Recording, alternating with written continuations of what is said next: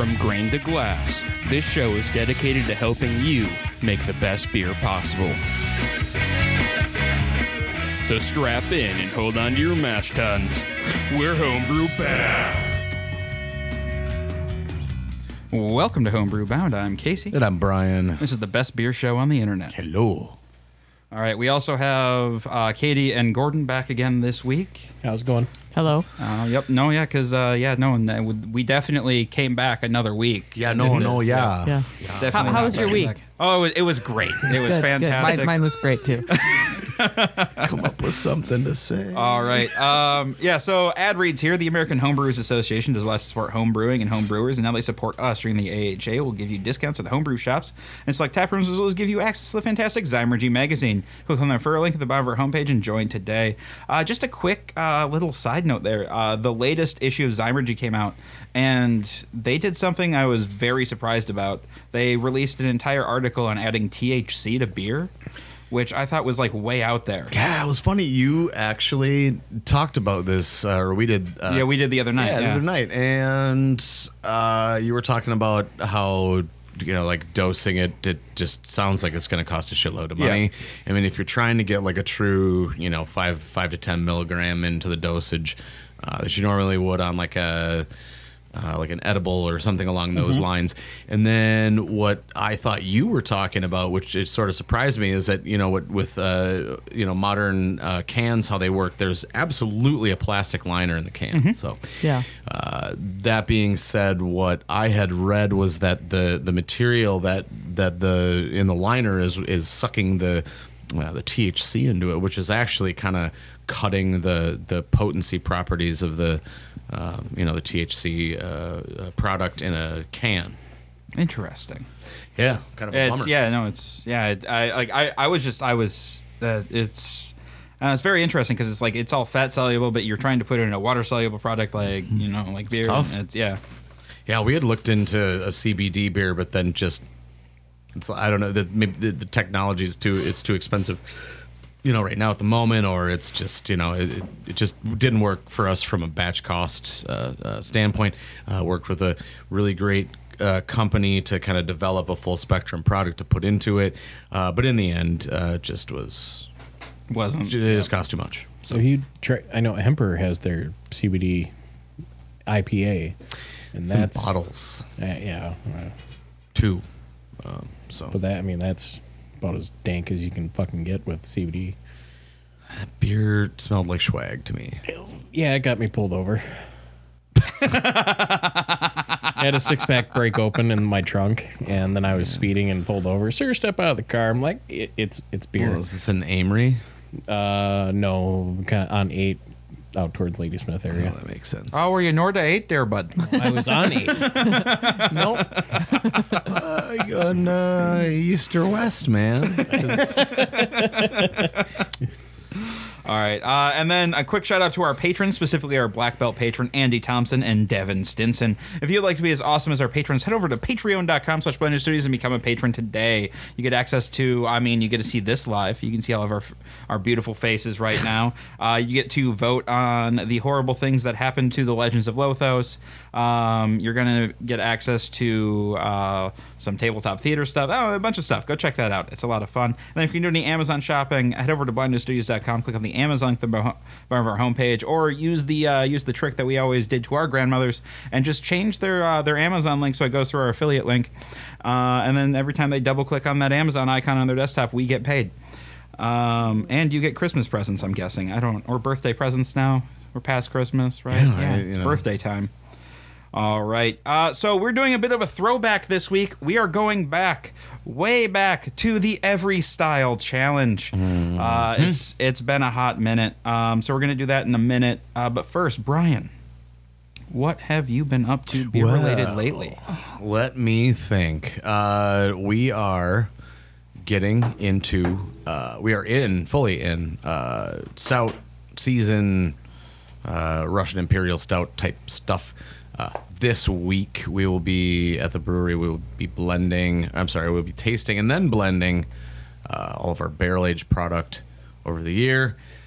Uh, there are a couple of barrels that uh, we kind of let ride from last year that just weren't quite ready.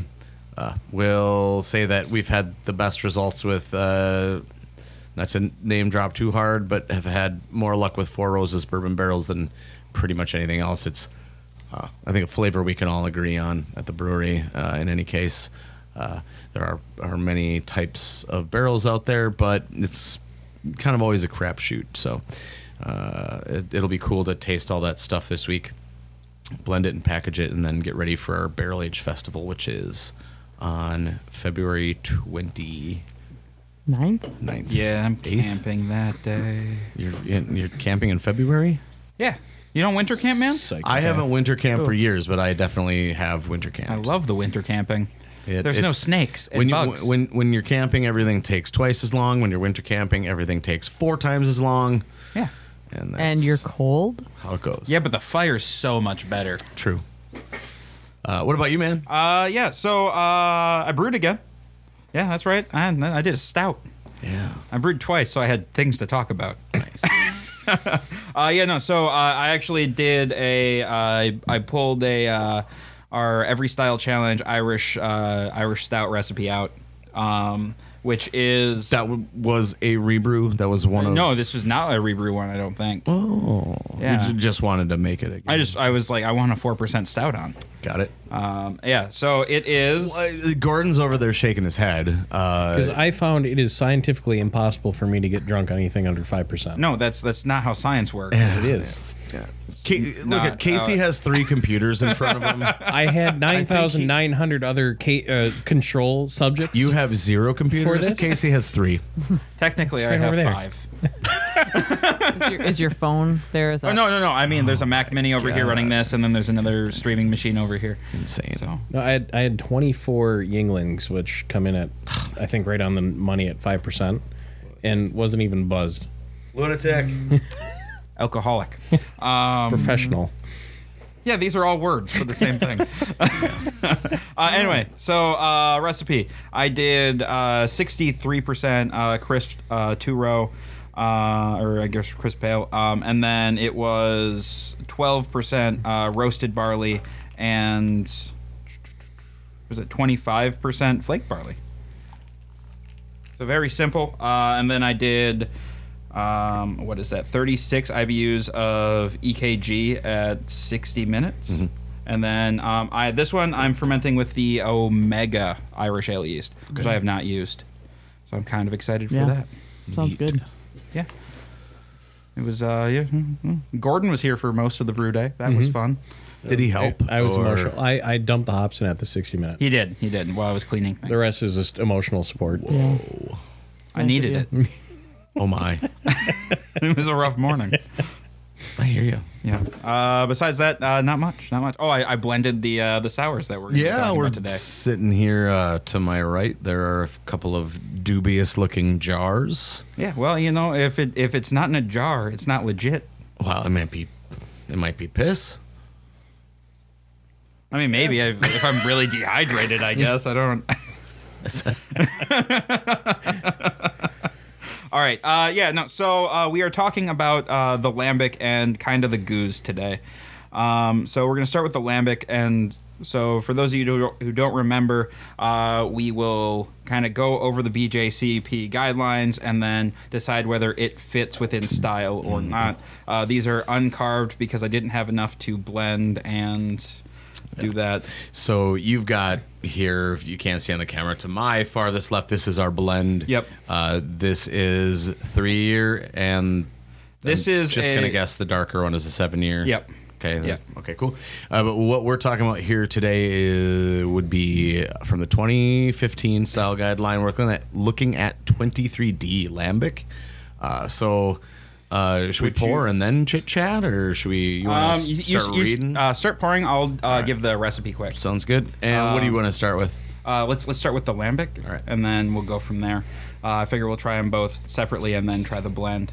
Um, yeah, so this was a very simple recipe. It was 60% uh, Belgian Pilsner, um, and then 40% uh, unmalted wheat.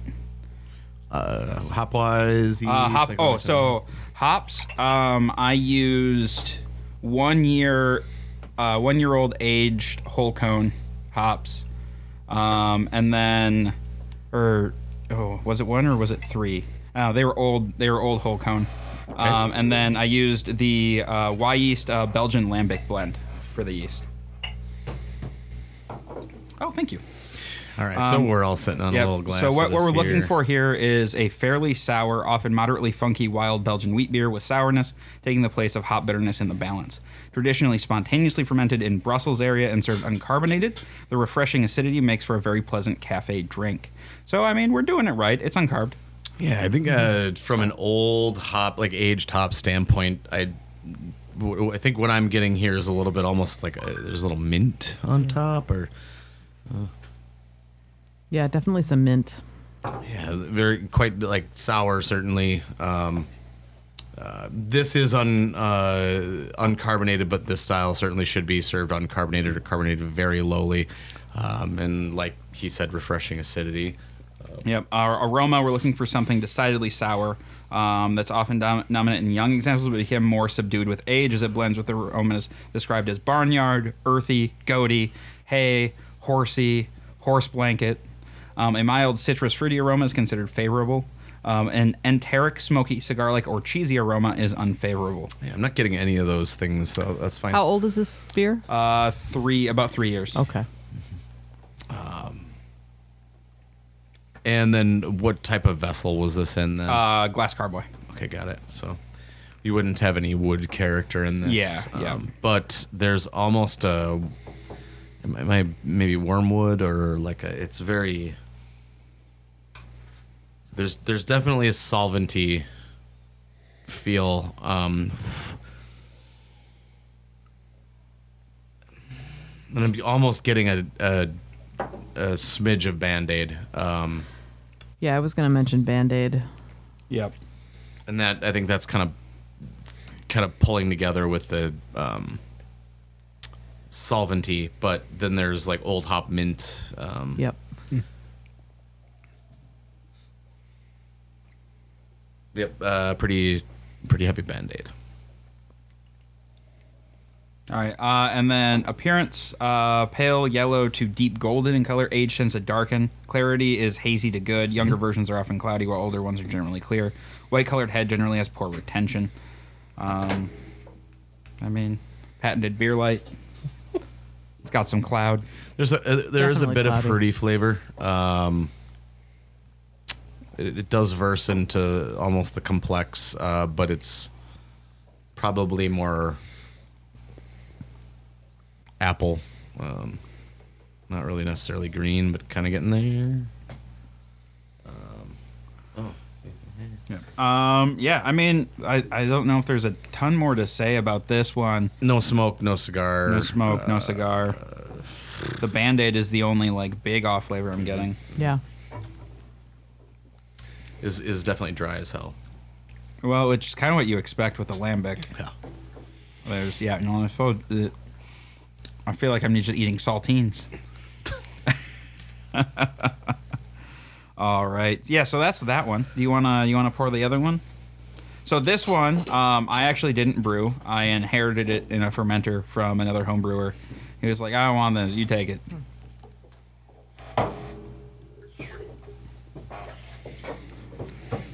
Um, so this is, uh, I, I think he like characterized it as a sour saison. Um, yeah, that one got a little full. Uh, it's definitely darker in color than than the other.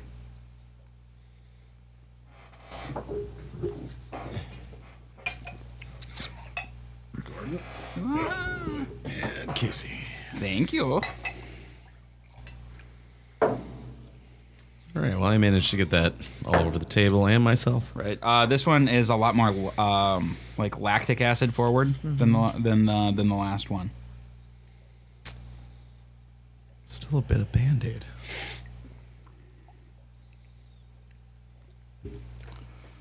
Whoa. Yeah. This is a lot more depth of, of character. Uh,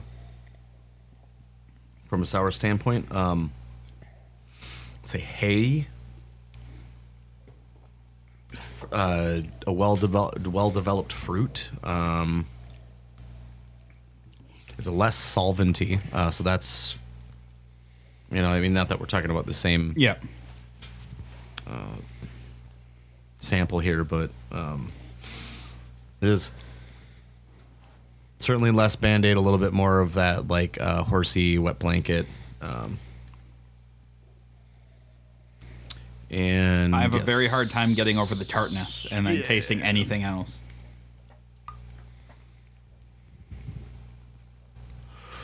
How you doing over there, Gordon? Man, it is almost like an unsweetened. Um, wow, and there's just like a smidge of bread way at the end. Um, but boy, I feel like if you put like a like a nice syrup in here, this this would this would work extremely well. Um, I definitely like this one more than the 1st Mm-hmm. Kind of remind the this one reminds me a little bit more. You did a lambic. I don't know how many years ago, but you gave me a little twelve ounce bottle of it. Oh yeah, that I one. coined lemon drop, where Yep. that was like that lemon hard candy mm-hmm. tart. Where this is like that, but mellowed out, where it just doesn't make your whole face kind of suck into itself. yeah, uh, because there's a, a bit of fruit, and then it, mm-hmm. it sort of leaves me wanting for it to be just a little bit sweeter. Um, just a little something more on Yeah, there. but that's me. But um, I think this this is a, a quite a solid base. Yeah, I think that this beer is, if it was carbonated, it would be a delicious, refreshing beer, but it also has a bit of body to it as well. You know, it isn't just thin. It's not thin at all. It's good. I'm catching, like I said, I'm catching bread at the end. So it, to me, that uh, I know it chew, it's been chewing for a long time, uh, but uh, there's there's still a good residual There's still something there, yeah. body. And so, how can we, you know, how can we get a good body in a beer like this? Would be, you know, what mashing higher. Yeah, but even that's not necessarily going to give you the good body in it because, like, the Brett is going to tear apart those long chain sugars. Mm-hmm. So how can you guarantee a big or more body in a beer like this? Step or mash higher.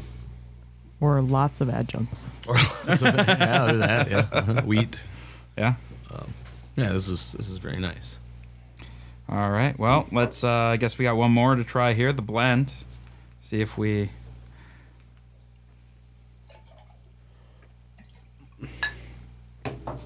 See if Carlos and I did an okay job or not.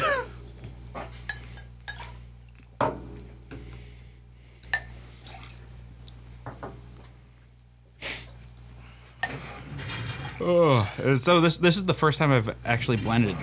It was it was fun to sit there and be like, I'm going to screw one of these up. I'm sure. Great aroma on this. Oh, still, gosh, yeah, it's a, it's a combination of the two. yep.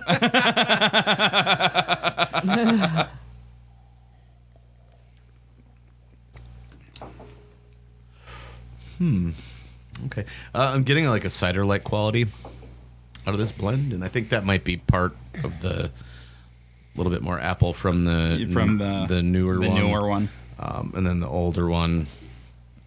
If I were to blend this, I'd go a little heavier on the. Well, honestly, what I should have done one. is before I blended these, I should have brewed a new one. Um, like, because usually what they'll do is they'll do a young, a medium, an 135, old. yeah. one three five.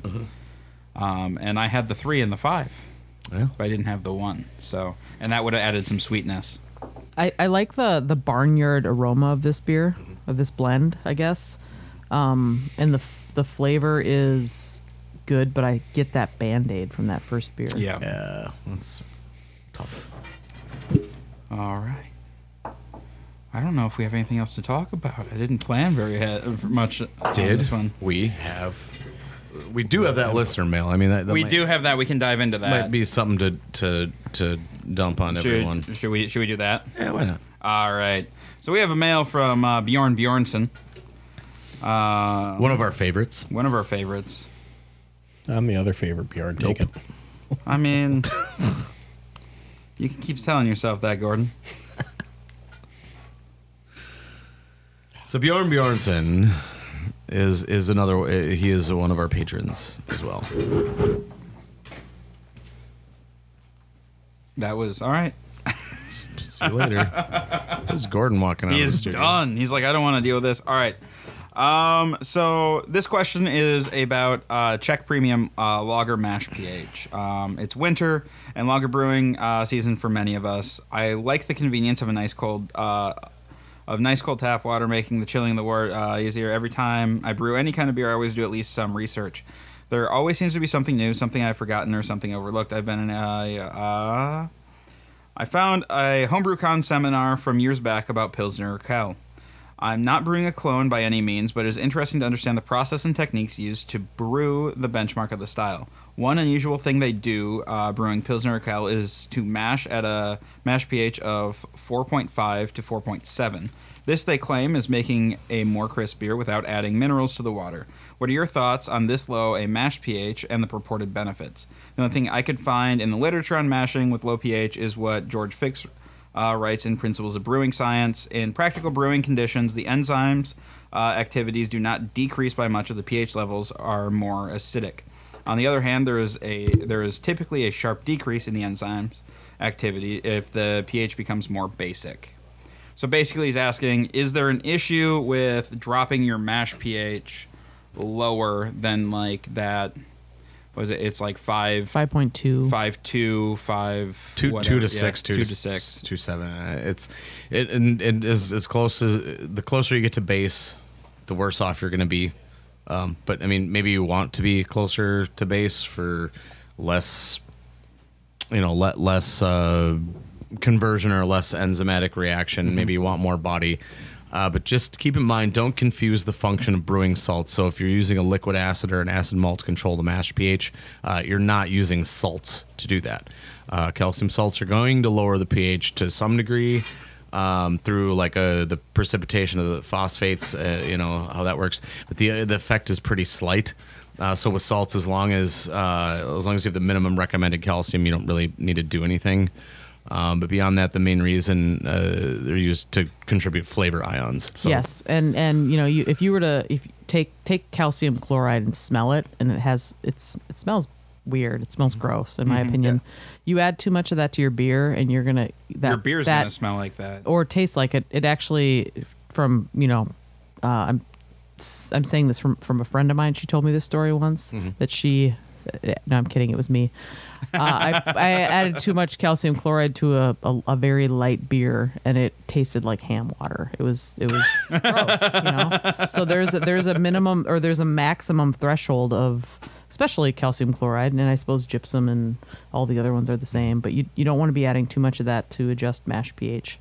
They can, like, as Brian said, it, it can help to a certain amount, but you, you're going to want to switch to acid malt or or just, just acid. literally a jug of lactic. yeah, f- uh, four phos. You know, is it phosphorus Or phosphorus, I mean, some of that some of that can get a little shady in my opinion because I think that adds some flavors too. Yeah, we worry about using a lactic to lower the pH because of the lactic flavor. But like, if you think about it, I'm, I'm using my fingers to show like a very tiny amount of of this will uh, adjust your match like mash pH a ton. Uh, I don't find any problem mashing that low, but it it it perks up my paranoid, Little, like, spidey warning- warning sense, brewer yeah. senses. Yeah, I mean, I think with a with that with that style of beer, keep keep the mash pH closer to five point two. Yeah. Keep your mash temperature lower, like you know, one forty eight, one forty nine. So Yep. you're gonna end up with a really dry beer, Yep. and you know, don't you know, you, you use your hops in a way that you're not getting a you know a hop dominance, but it's sort of helping kind of make that beer crisp and dry, and Yeah, you're gonna there- get a better product. So I I think what Katie and I are trying to build on here is that um, if if you're looking to make like what was Bjorn looking to make a Czech Uh, Czech Pils. Pils. So he's talking about like the crisp crispness of it. Mm-hmm. I, my spidey senses are tingling going any lower than your normal five two mash temp. It's- Yeah. There, what Katie was getting at, and what I'm getting at is there are ways to make your beer crisp without uh, fucking around with the And- mash temp And the other thing you could do is try to or emulate mash pH. I'm sorry, emulate the water. You could you could split your water with, you know, fifty percent RO water. That would definitely help keep it Mm-hmm. crisp and and you know, light that that that you know, he, like he said, he's not trying to emulate Pilsner Urquell, but it's Right. you know that's those are these things those are the things that they were they were doing for that beer to make it what it is.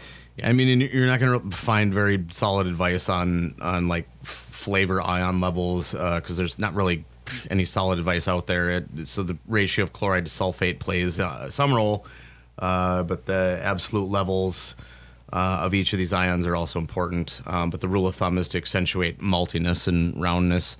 Um, that you want at a moderate level of chloride uh, and not much sulfate. Um, and then to accent like bitter, hot bitterness, and, and if you wanted to go more crisp, I think you'd probably talk about sulfate. So, Or again, ma- mash pH. or does- just mash pH and and, wonders. and temp. Uh, You know, we one- say more alcohol, less temp, but um, if you pull your grain bill back, you know, Yeah. there's, yeah. you know, so Yeah, no, I mean it's it's all a balance, trying to figure out what what you're doing. Yeah. But yeah, no, I, I I think I agree. Dropping that, dropping especially that low, four five is a significant drop from five two. Yes. Like I'd be worried about what that's gonna do to the final beer. Yeah, and I mean honestly, Bjorn, uh, m- make a split batch or do two 19 liter batches. And I'm, I'm, I can't remember what what size How is many Bjorn. is tw- nineteen liters? Five gallons. Okay. I can't remember. Does Bjorn brew on 19 liter batches or? I I can't I can't I think he's using like something like a Grainfather or something. So I think is so. that right? All right, yeah. Yeah. Bjorn, give us a shout. I can't remember, but if if you want, do it. Do do a split batch. Tell us how it goes. Uh, mash one low, mash one high. Um, but keep all the same parameters, water profile, etc. Uh, so yeah. Yeah. All right. You look confused. no, I can't. Oh, oh, that's right. Because because you walked wow. away. Yeah, sorry. Work emergency. I, I can't remember if you answered my question or not uh, about general rule of thumb on how often you should clean your lines as a home brewer because that popped up. Clean your. Oh, your beer lines? beer lines, because- oh, so stuff starts to grow in your. We've talked about this a, a lot of Yeah. different times, but stuff starts to grow in your beer lines at 11 days. Um, so the general rule of thumb is, you know, to get a company out to clean your lines, it's every 14 days. Um, if you as a home brewer want to do it Yeah. at 11 days, Yeah, I usually like I try to clean my lines, like run Sani through them, or I would say if your lines are week. that short, just just replace, replace. it. I just had the same same craft beer bar with three different beer uh, breweries, all have sour off flavors to them. And the first time it happened, I thought it was the brewery because for me, that particular brewery is notorious for not being able to brew a beer. But then all of a sudden Guinness came in and it had green apple flavor to it. And like, that's doesn't happen with Guinness. That seems kind of weird. And that's when I started to think maybe it's be a beer line, line. or a faucet or Yeah. Or they had Yeah. a sour on right before that. He did, but not on the Guinness line. That happened. That was the Okay. third one. was it a nitro line? Yeah, Is there a non Guinness or non Nitro Guinness line? I don't, think so. I don't but no, think it, I've yeah, ever his Nitro line had Guinness, and then there's two others. Yeah, then on they three needed to separate be occasions, like mo- a cleaned. month or more apart from Mm-hmm. each other, that they were these three breweries with sour notes to 'em. Yeah, you've you've got a a devil of a time convincing some bars to pay for someone to clean their lines every two weeks, because it's just more money to pay in a, in a, in a high overhead type of business. Uh, so that being said, yeah, uh, the reticence to, to, to clean it every two weeks is, is certainly there. Or as a prac, I mean, you or you could do it like in between kegs at the very least. Yeah.